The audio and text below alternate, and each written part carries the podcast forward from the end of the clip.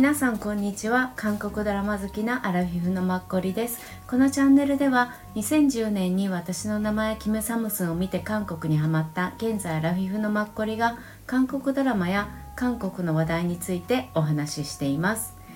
今日は7月の29日土曜日です。1日遅れになりましたが29日土曜日版とさせてください。今回の紹介したいドラマは「ミョヌラギ」です。え日本では今現在 Amazon プライムと Hulu で見ることができるみたいです。で過去にはあこれからかなワウワウでも放送されるようで過去には KNTV でシーズン1と2が放送されたみたいです。であの今現在見れる Amazon と Hulu ではシーズン1のみ見れるようになっているみたいです。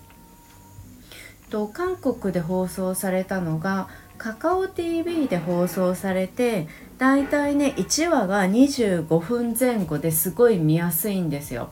であのシーズン12あるんですけどそれが12話ずつぐらいになってます。はい、でシーズン1が2020年の11月末から21年の2月でシーズン2がちょうど去年2022年の1月から3月末っていう感じです。はい、でこの「ミョノラギ」なんですけどもともとはカカオのウェブトゥーンで漫画があってそれをドラマにしたっていうものです。でこの「ミョヌラギ」っていうねあのタイトルがあのうまくちょっと日本語で訳せないので分かりやすい単語で一応あのアマゾンとか Hulu とか日本のタイトルでも「ミョヌラギ」になっていてサブタイトルで「我が嫁たちの物語」ってなってます。はい、であの韓国的なあらすじを言うとシーズン1は現代に生きる普通の嫁がシーワールドに入って経験するさまざまなエピソードを描いたシーワールド激高日記になってます。このシーワールドなんですけど塩もにとかシアボジとかの死で結婚するとそういう世界に入るっていう意味であの結婚したらシーワールドに入るっていう風に言うっていうのを昔韓国人の人に聞いたことが私はあっておそらくそれのことを言ってるんだろうなって思います。はい、でシーズン2の方は過酷な家事から抜け出すために最初の一歩を踏み出す嫁に予想外の知らせが訪れるっていうあらすじです。えーと、日本の「ミョノラギの」あのタイトル的には一番分かりやすいのがちょっとワウワウなのでワウワウを読むんですけど韓国で嫁という立場を抱える社会問題をコミカルに描いたヒューマンコメディタイトルの「ミョノラギ」とは義父母が嫁を呼ぶ時に使う故障であると同時に韓国の嫁が今家の家族に認められたいという気持ちとその時期を示すであります。うん、であの信仰の主人公の女性は男は外で仕事をして女は家で家事をするという古い考えを持つ義父母のもとまさしくミョヌラギの真っ只中にいる働く嫁の役柄を演じています。で会社では能力を認められチーム長の代理と呼ばれていて信頼も得ているけれども家では夫に嫁としての複雑な心境を察してもらえずに仕事とあの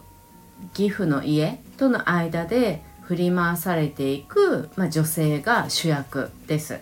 うん、でそのね環境の中で一生懸命前向きに生きようとする、まあ、その女性の姿が、まあ、韓国で働く女性たちの共感を得て、まあ、シーズン12両方ともすごい人気っていう感じです。で私はちょうどシーズン2が去年放送された後に偶然なんかで知ってでなんか見ました。25分ぐらいだからすごい見やすい。変な話日本でも朝ドラでこれ流してくれたら朝ドラ的な感じでね。うんすごい見やすいんじゃないかなって思います。必要ですよね。あと夜25分ぐらいのこういう韓国ドラマとかあったら絶対さシーズンであったら日本で見やすいですよね。はい。で私がこれを見た最初興味を持った理由は主役の女性がパク・ハソンさんっていう女優さんが演じていて私パク・ハソンさんがすごく好きでそれで見てみましたそしたらすごくハマったっていう感じですはいねえっとまず今回はそのちょっとあの自分が見た中での感想とあとキャスト、うん、主役の2人についてちょっと触れたいと思います。えっと感想は、まあ、ポイントを絞ると3つあります。まあ、すごく心情がわかるこのお嫁さんのパク・ハソンさんの役柄にとても共感できます。はい、で2つ目が、まあ、彼女の心の中のつぶやきがナレーションに出てくるっていうのとあと3つ目が気負わずに見れる身近なドラマであるっていうことです。はい、で1つ目の、まあ、心情が分かるっていうある意味これが全てなんですけどその結婚した後に一生懸命やっぱやりたいっていう気持ちですよね。純粋にやっぱりお嫁さんとして相手の人も好きだしその家族の人に対してもやっぱ好意を持っているからよく見られたいと思うよりもやっぱりあのみんなの役に立ちたいとか一生懸命やりたいなっていう気持ちがやっぱり先に立ってこの韓国だと、まあ、あのチェチェッサーこう法事とか、うん、はお嫁さんが今でも手伝って準備をするっていうのは残ってるところは残ってると思うんですよね。だから日本よりも多分そういうのはあるんだろうと思うんです家族に対するお嫁さんの貢献みたいなのそういうのも当たり前に言われたら最初やっていたんだけれどもかといってその旦那さんの妹さんは独身なのに手伝うわけじゃなくてなぜ自分だけお母さんと一緒にやんなきゃいけないのって。であと旦那さんのお兄さんのお嫁さんはもう全くノータッチっていう感じを貫いていてなんで私だけ？みたいにだんだん思うようになってくる彼女の気持ち、うん、あとその旦那さんの実家にそういうイベントの時には行ってけれども彼女も自分の親がいるわけでなんで自分の親の方にはあのいつも後回しになるんだろうとか旦那さんは疲れて行かなくてなんで私一人で行くことになるんだろうとか、うん、とあの結婚すると、まあ、彼女が会社ではある程度認められていてけれどもその仕事に対しても若干影響が出てきたりとかでも逆に会社の同僚の人と同じ環境を経験した人とはあの意見交換ができて話せたりとかあとその旦那さんのことを付き合ってたり結婚した最初の頃は意思の疎通ができていたけれどもだんだんやっぱ自分が何でだろうってそういう疑問を持つと同時に旦那さんが 無意識に気づかなかったりとかする部分で旦那さんのことを多分ずうずうしいなって思う感情が生まれてきたりとか、うん、なんでこんなにあの無意識にいろいろ気づ自分に対してやらせるんだろうみたいな思いが出てきて、まあ、旦那さんに対してムカつく。でもそれを多分旦那さんの方はあんまり分かっていないとか。うん。そうですね。あとさっきちょっと話したようなまあお姑さんの実際のお姑さん自身の娘への対応と自分への対応の違いとかそこにまたここね親戚のおじさんが出てくるの。その義理のお父さんはいるんだけどその時にいつもなぜか親戚のおじさん1人だけいたりとかしてそのおじさんがまた余計なこと言ったりしてムカつかせるっていうか そういうのがあってで実際私自身はあの結婚もしてなくてこれが実際自分に起こってるわけじゃないからわからないです。はい、なのにこういうこと言って申し訳ないっていう思うんですけどでもやっぱりちょっとアラフィフまで生きてくると身内でもいろいろ見たりとか周りを見たりとかしてある程度やっぱりもう心情はわかるし、うん、すごく共感をするなって思って見てて思います。うん、なのであのその彼女が「えなんで私だけ?」とかすごく疑問に思う素直で一生懸命な人だから自分がそう疑問に思うのも良くないんじゃないかっていう自分の中での自分の気持ちを打ち消す多分気持ちも出たりとかそういうのをあのナレーションで、うん、彼女が結構言ってたりとかそういう部分もすごく見やすくてでそのナレーションがある意味こうユミの細胞たちとかのドラマはあの人間とあとユミちゃんの心の中体の中の細胞たちで2つにまあ分かれて分かりやすくあの表現が分かれるんですけどああいうのを結構好きな方にはあのこの「ミュヌラギ」のあのパク・ハソンさんこの心の中に思うナレーションが別に出たりとかそういうのも多分このドラマも合うんじゃないかなってはい思ったりします。うんであと最後のその気負わずに見れる身近なドラマっていうのは全く今現在この環境にいる結婚したばかりの方とか結婚するであろう方とかそういう方たちはもう周りに話せる機会がなければこれを見たら思いっきり共感ができる、うん、と思うのでぜひ見てほしいって思うドラマです。はい男性が主体的にとろこのドラマを見るかっていうとあんま見ないと思うんですよ。あおとなしくて興味がある人で優しい人とかであれば、まあ、25分だしあの全部見る人もいるかもしれないけど12個見れば、まあ、ある程度わかるなみたいな感じで多分見見なくなる人が大半だと思うんです。でも女性の場合はうん、やっぱりこう見続けてしまうこのドラマのやっぱ現実的なね、世界を描いてるっていうとこですよね。うん、でパカーソンさんがまたすごい可愛いんですよ。私彼女の顔が基本多分好きなんですよね。うん、すごいね可愛くて。いいです。はい。すいません。こっからちょっとキャストの話。パカソンさん自体は今ね35歳ぐらいで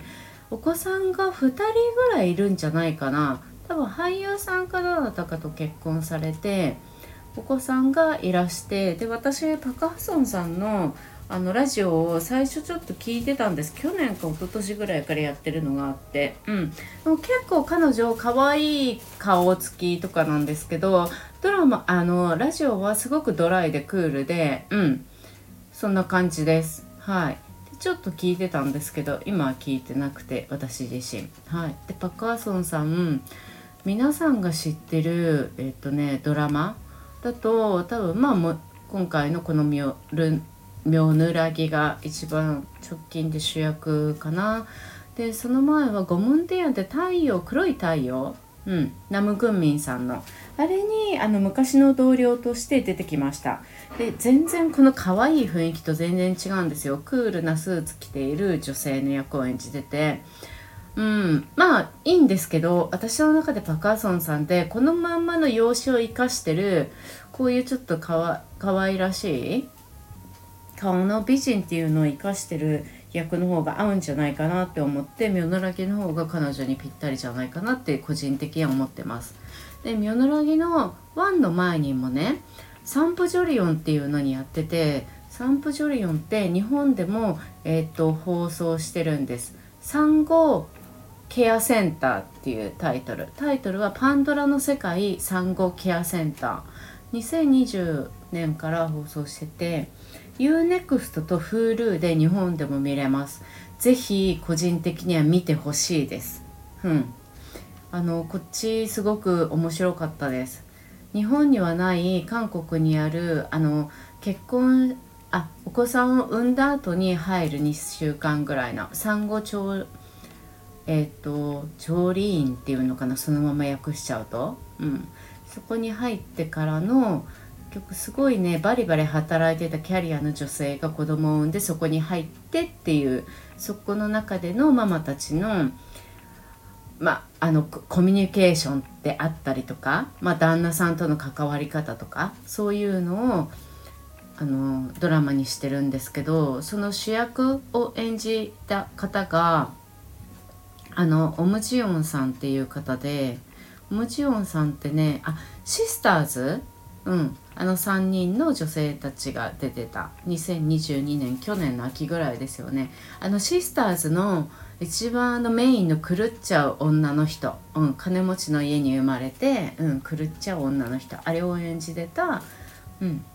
オムジウォンさんがオムジウォンさん45ぐらいなんですけどもうキャリアバリバリの女性として出てきます。うん、でそれのあの産後調理院に彼女が入ってそこでもマーとして大活躍してて3人ぐらい子供を産んでてね。旦那さん確かプロゴルファーとか。そうそれのあのママ役をやってるのがパク・ハソンさんです。はい。すごいねおすすめ。これぜひ見てくださいっていう感じ。話はすいません。ずれて申し訳ない。でそこにね すいません。産後調理にちょっとだけ。であのママたちの中でアイドル化してる男性がいて、まあ、宅配便のお兄さんなんですけどそのねお兄さんあれですよ。あの今日の Webtoon っていうキム・セジョンちゃんが出てたドラマ2022年の,、うん、あの今日の Webtoon であのキム・セジョンちゃんの同僚をやる男性ですね。うん、その彼が出ていたり出ています。うん、でその彼ねあのケムルっていう怪物っていうにも出てきたりとか何気にねあのこの参考調理員の時には配達のお兄さんとしてほんのちょっとまあ、あの特筆してるね役ですけどちょっとしか出てなかったのがそれからどんどん大きい役をやるようになったのであの方にちょっと興味がある方も是非見ていただきたいって感じです。はい産後調理員終わります。はい、パク・ハソンさんそんな感じかななんか今ね結構バラエティートーク番組とかにもパク・ハソンさん出たりとか結構なんか可愛い系の女優さんかなと思いきやあのサバサバ多分してるから活動の幅はねなんか私が勝手に思ってるよりも全然広い女優さんで素晴らしいなってはい思ってます。でそのパク・ハソンさんの旦那さんの役をやって出たのがゴン・ユルさんです。はい。ゴン・ユルさんつい昨日ちょっとお話ししたかなって思うんですけどはい。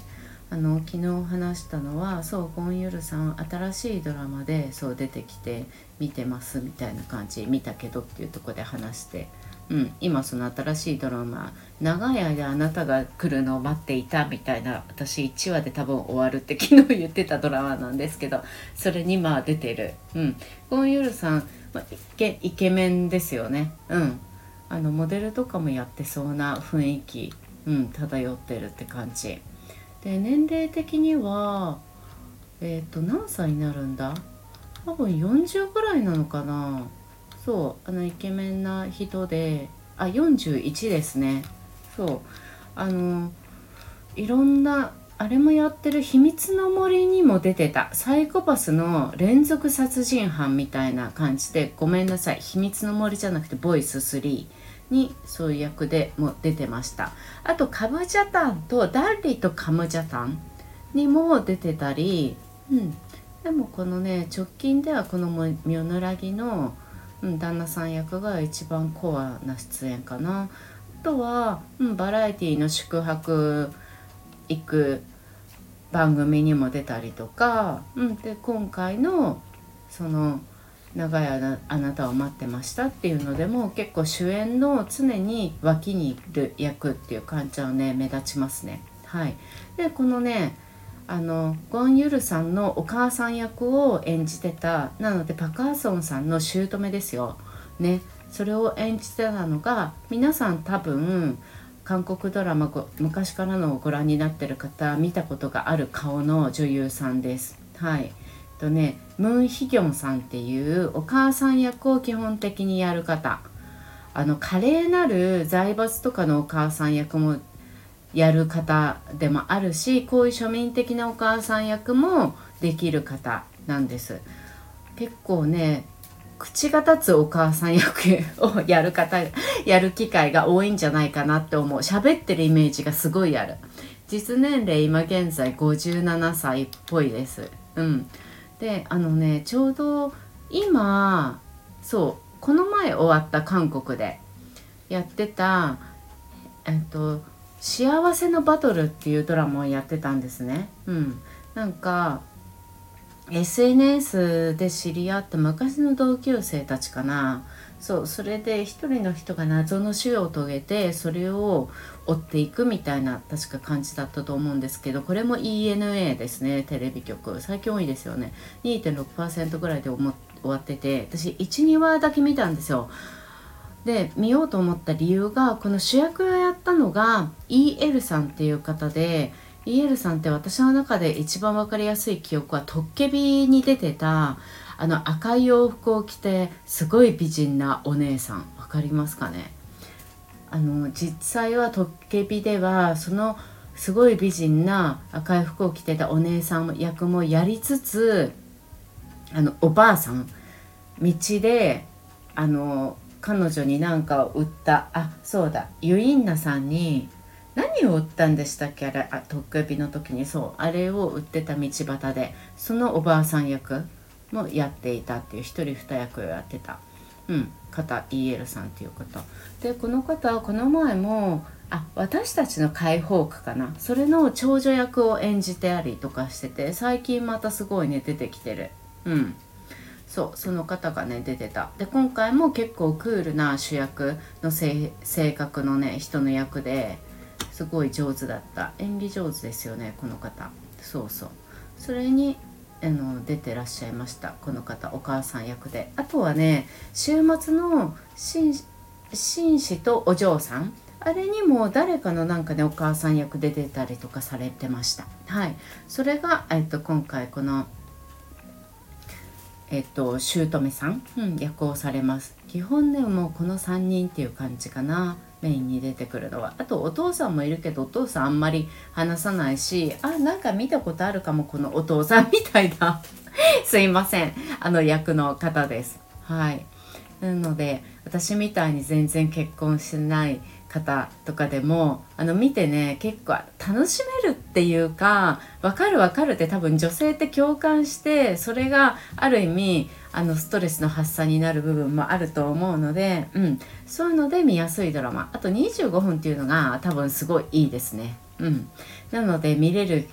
うん、方は是非 Hulu とか WOWOW とか、うん、で見てみてください。Amazon か。はい、ぜひおすすめです。はい、今日は以上になります。ちょうどこれから刑事6シーズン2の最後の場を見てまた話したいと思います。今日もありがとうございました。次回もよろしくお願いします。